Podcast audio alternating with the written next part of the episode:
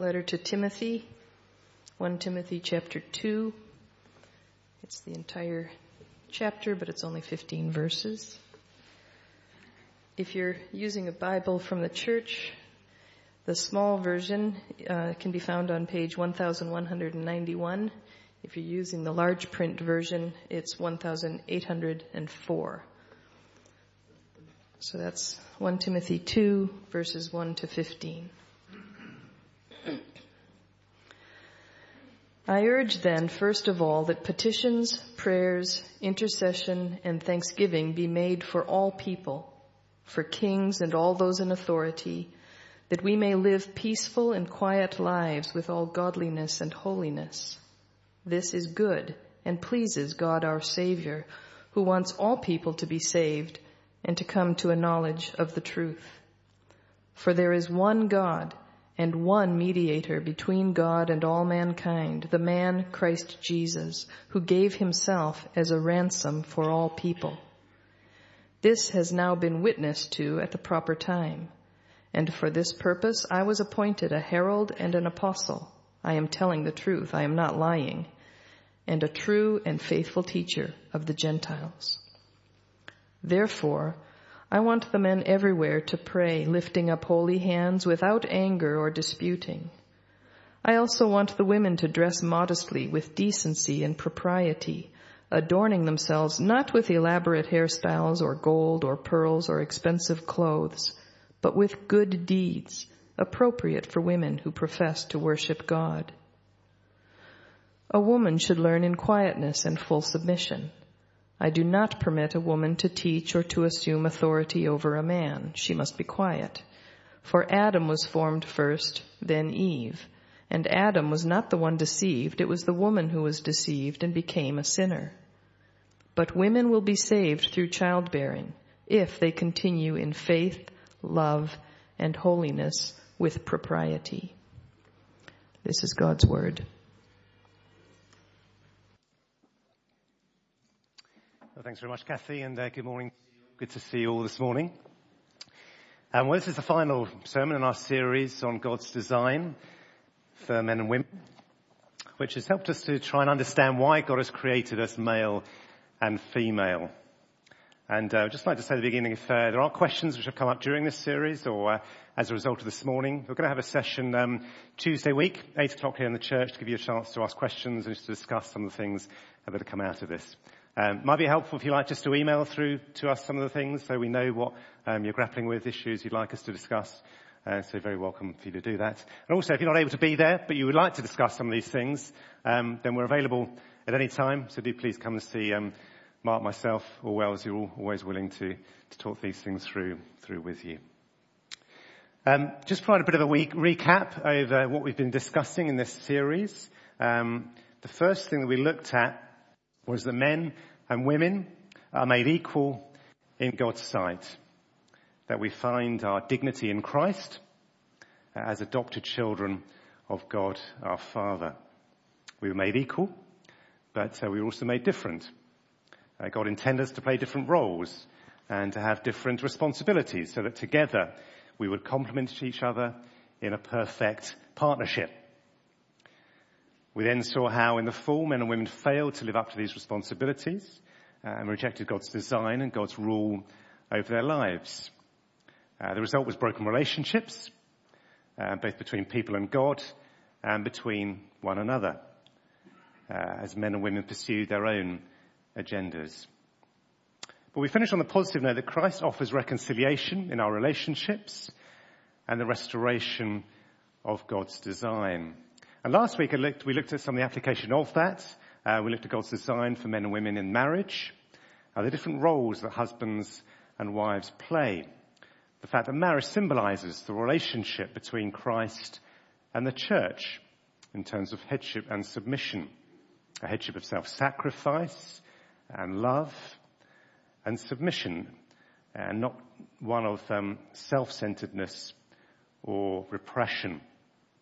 And we also describe God's ideal of marriage as being far more beautiful, far more satisfying than any marriage pattern that um, humankind can devise.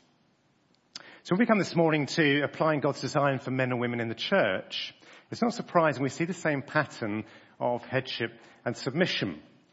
Because then it goes back to how God created us and how he designed us. But before we look at these, these verses which Kathy read for us, let's just first look at the context of this passage. Because if we go to chapter 3, verse 14, we see the purpose of this section of Paul's letter. Paul writes, although, writing to Timothy here, although I hope to come to you soon, I'm writing to you with these instructions so that if I'm delayed, you will know how people ought to conduct themselves in God's household, which is the church of the living God, the pillar and foundation of the truth. So these are instructions for living in God's household, in the church, and behavior which has been disrupted by false teaching and which has led to quarrels and division. If I go back to the beginning of chapter 2, which uh, was read for us, because here we read, um, verse 1, I urge then, first of all, that petitions, prayers, intercessions and thanksgiving be made for all people, for kings and all those in authority, that we may live peaceful and quiet lives in all godliness and holiness. So what this teaches us first is that all Christians have a responsibility to submit to those in authority over them. God has put certain people in positions of responsibility. Uh, that doesn't mean in the eyes of God we are inferior to them. Uh, many of those governments may be secular. Um, but unless we are called to do something against our Christian conscience, then we are called to submit to their authority. Why are we called to submit to their, to their authority? Well, as it says here, that we may live peaceful and quiet lives in all godliness and holiness. That is the purpose for us all, both men and women, and that we may live peaceful and quiet lives in all godliness and holiness. But as we read on, as we come into verse 8, there's then a distinction made between men and women. Paul seems to address two situations in which men and women are prone to bring God's name into dishonor in the church. For men who are more confrontational, uh, it's a tendency to argue. And one of the impacts of the, the false teaching that Paul is addressing here is disunity. Disunity in the church. So what does he do? He encourages men in their leadership role to concentrate, verse 8, on praying and seeking the will of God together. So he says, I want the men everywhere to pray lifting up holy hands without anger or disputing. We can still disagree over things, um, as we discussed, but we need to be careful how we conduct ourselves in those situations. We need to avoid anger. We need to reconcile ourselves to our, our brothers uh, and sisters where we have a dispute. As far as women are concerned, Paul writes in verse 9, I also want the women to dress modestly, with decency and propriety, adorning themselves, not with elaborate hairstyles or gold or pearls or expensive clothes, but with good deeds appropriate for women who profess to worship God. As we looked at one, at 1 Peter 3 last week, um, more important than external beauty is the inner beauty of holiness. So in other words, for both men and women, holy living is the most important thing, being true to God as his people who've been set apart. Well, so far so good, but I guess the problem that most people have is when we come on to verse 11 and 12. Verse 11 starts, a woman should learn in quietness and full submission. I do not permit a woman to teach or to assume authority over a man. She must be quiet. So let's spend a bit of time trying to, to work out what this means. And before we do that, there are three key tests in any Bible passage as we try and understand it um, that we need to, to go through. We need to look at the word itself and other uses of it. We need to look at its context. And we need to look at how it fits with other passages on the same subject. Now, some of the principles we're assuming here that is that God does not contradict himself in his word. He's consistent. His word has universal relevance. And although it was written to a specific people at a specific time, it still has universal relevance to us today. God is unchanging. But there are two errors which people are prone to make.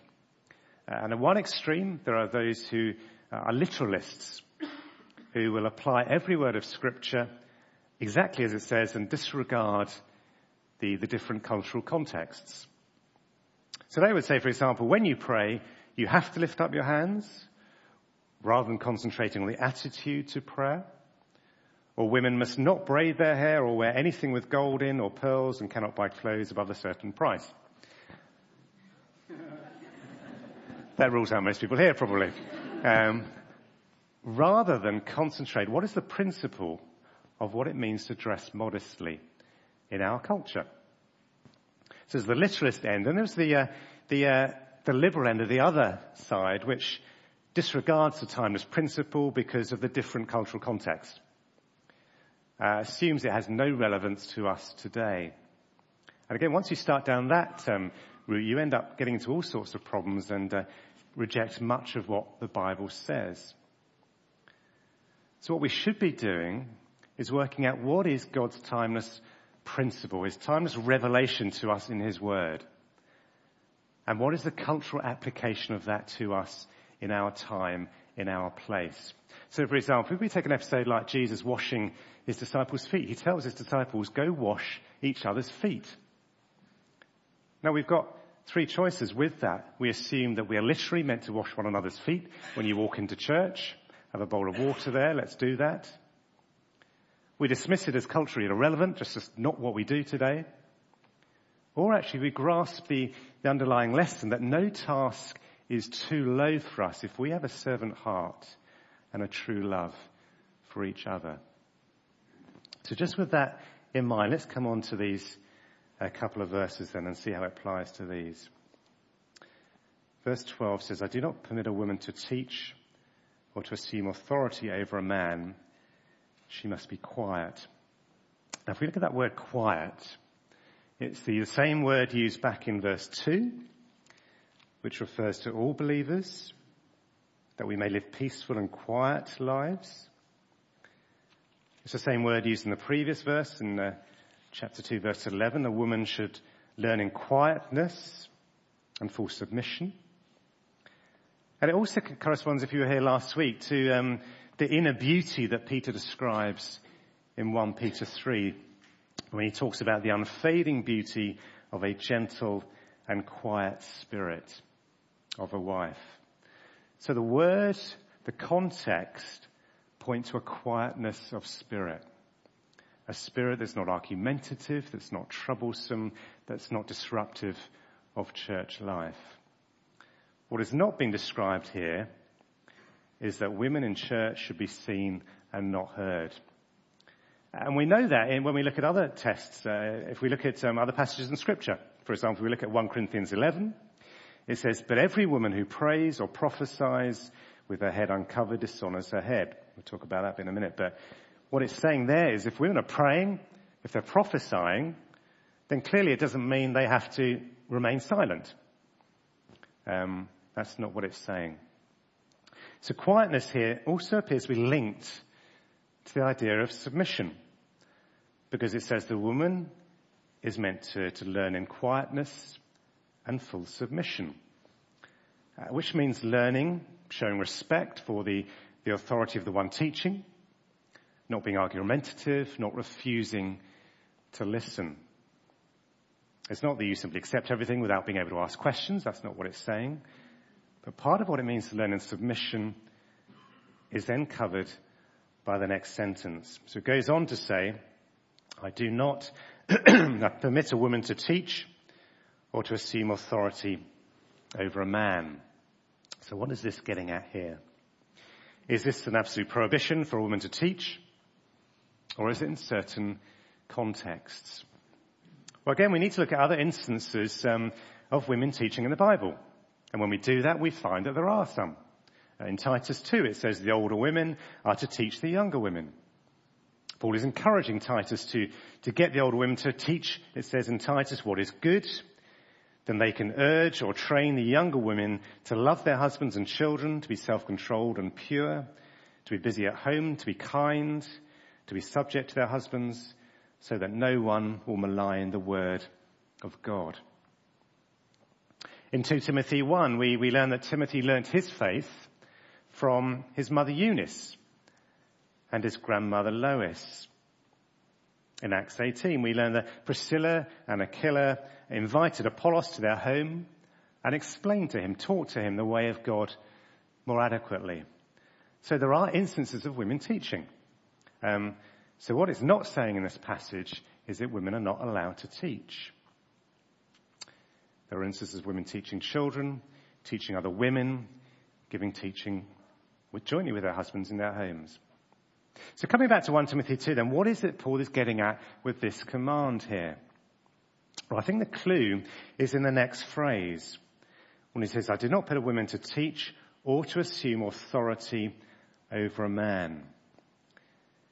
The teaching that a woman is not meant to do is linked to the fact that she should not have authority over a man.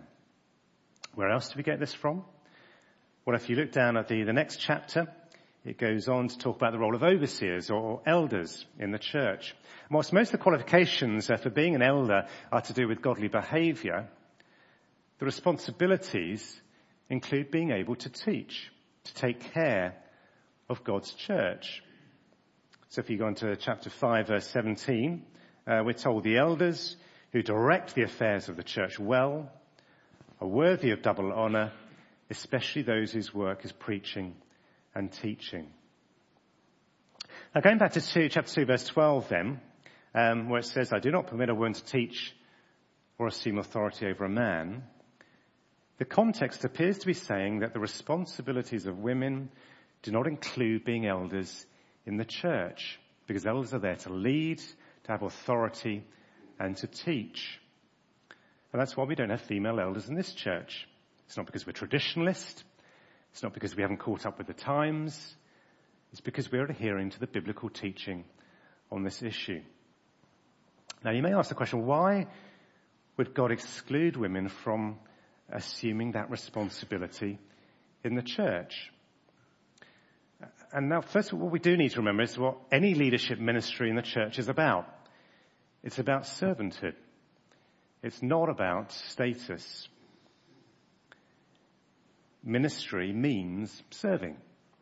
Um, and if we're serving, what we're doing is looking to the needs of others. We're not looking to our own needs. So the purpose of our serving, of our ministry, shouldn't be for our own uh, self-fulfillment, our satisfaction.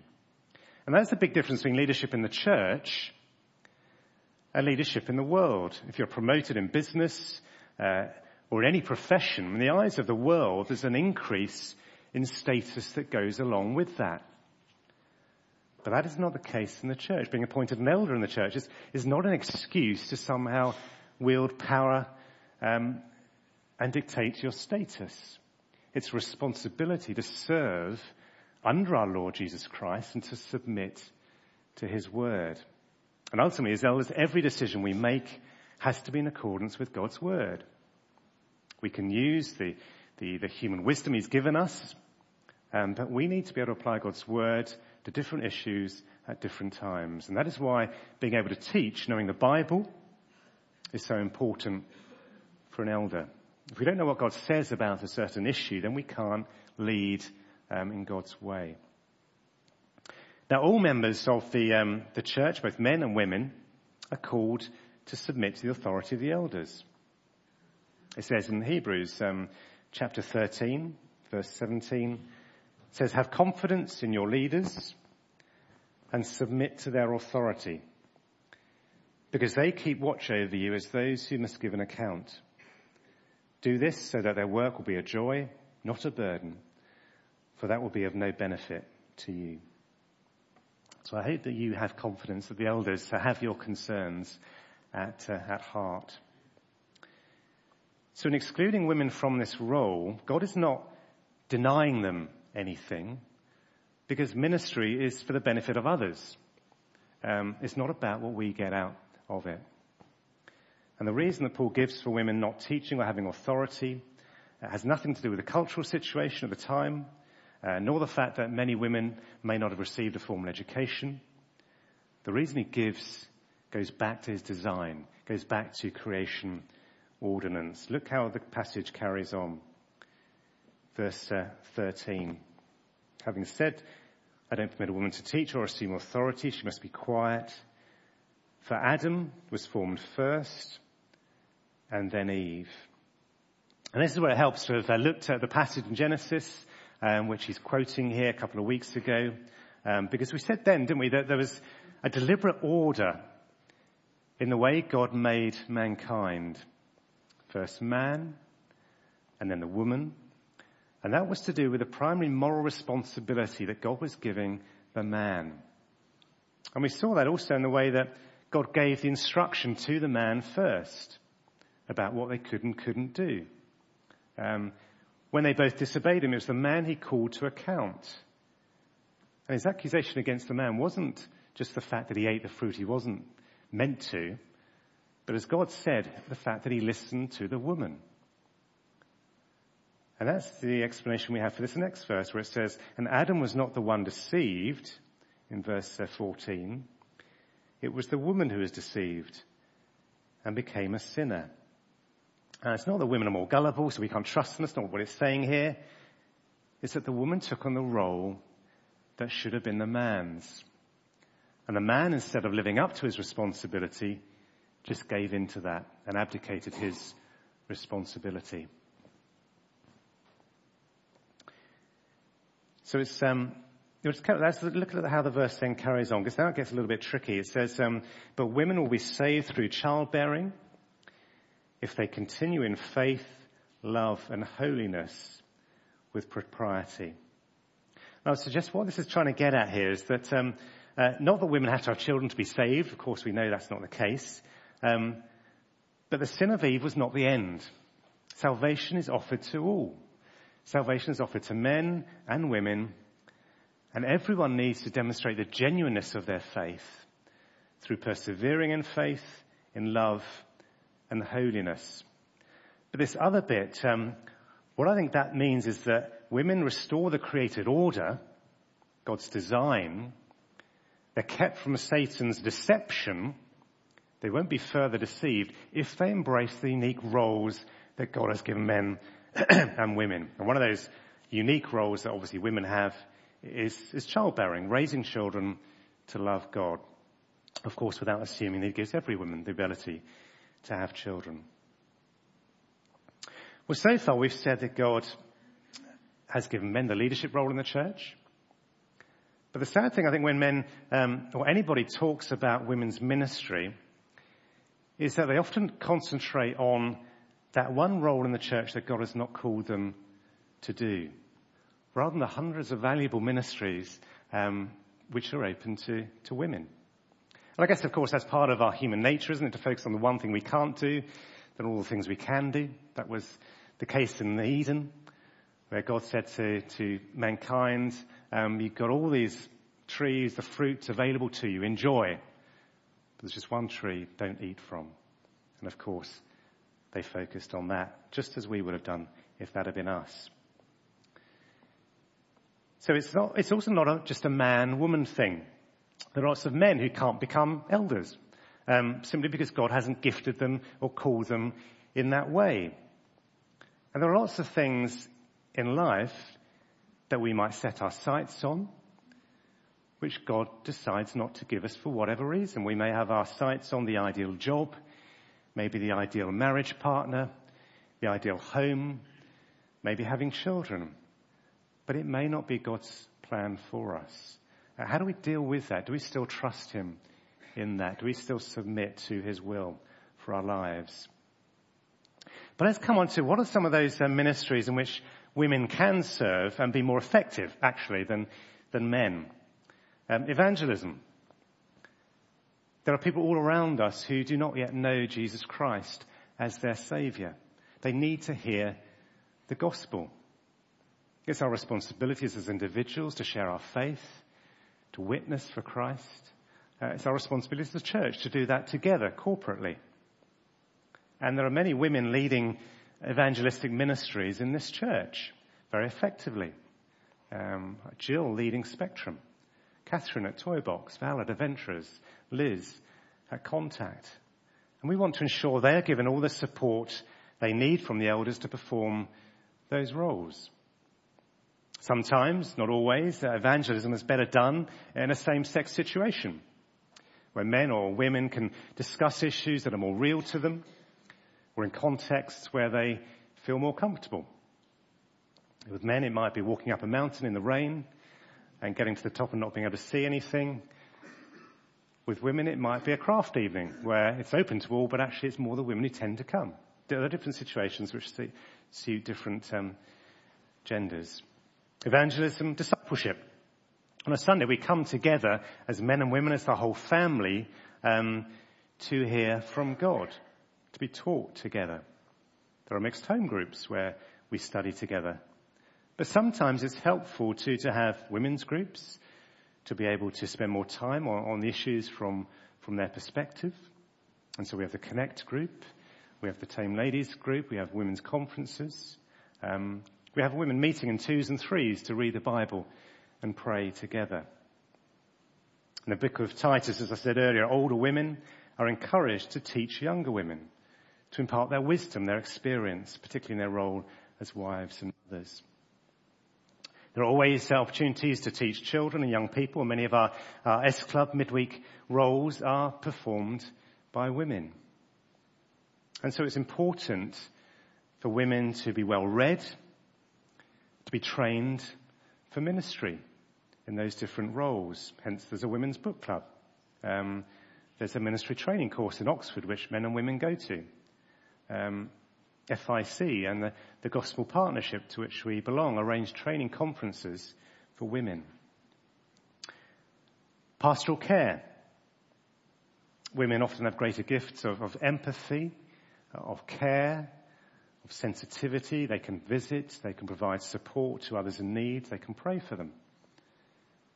All roles that are there to be, to be done. Practical. Um, there are women deacons mentioned in the Bible because women do have skills in different areas that can be used for the good of the church, and so on and so on. So although women are not on the eldership, this doesn't mean that the views, the opinions of women um, are not taken seriously by, by the elders and us as a church. In the same way that husbands should respect the views of their wives. We always welcome constructive comments and feedback. As we come to, to an end, we shouldn't um, impose on women restrictions that Scripture does not impose. But that does not mean that we should go against God's design for men and women and minimize the differences between the sexes that do exist. It means we shouldn't ignore the different roles that God has given to us, the different responsibilities He's given us. And I hope this series has been helpful in grasping that. I'm sure there'll be a lot of uh, practical issues you want to, to think through. How does that work out in the life of the church or in the, in the home? As I say, we're here to talk that through with you. But what just, as I finish though, what a lot of the discussion around uh, different roles for women, men and women in marriage uh, and in the church comes down to, and what we've looked at quite a lot in this series is whether our value, our worth, is in any way dependent on our role or our responsibility. Can we be equal and yet have different roles? And it's clear from the Bible that that is the case and not least in the Trinity, uh, where there is a division of roles between the Father, Son, and Spirit that in no way means that any member of the Trinity is less divine than of the others. So a view which equates worth with role um, is basically an unbiblical view um, that is of the world and not of God.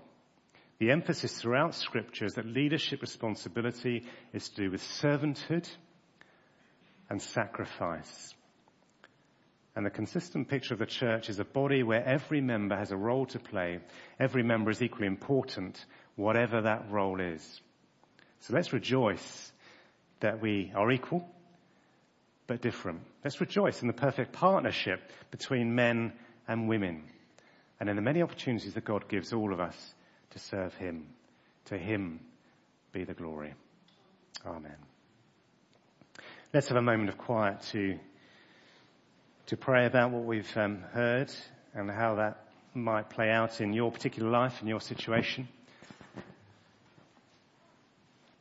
Father God, we acknowledge the difficulty of understanding and applying passages like this, which seem so counter to the culture in which we live.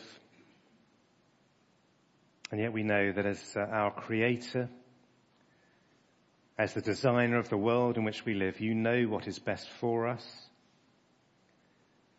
And we pray that we would seek your will in this area. Help us not to be swayed by worldly ambition, the desire for self-fulfillment, but the desire to honour you and do your will. And we do thank you for the privilege of being part of your body, the church, that we all have a role to play in the church family. And we do pray that we would all be able and willing to use the gifts that you've given us for your service. And so we offer you now our financial gifts, our gifts of service, and our lives for your glory's sake. Amen.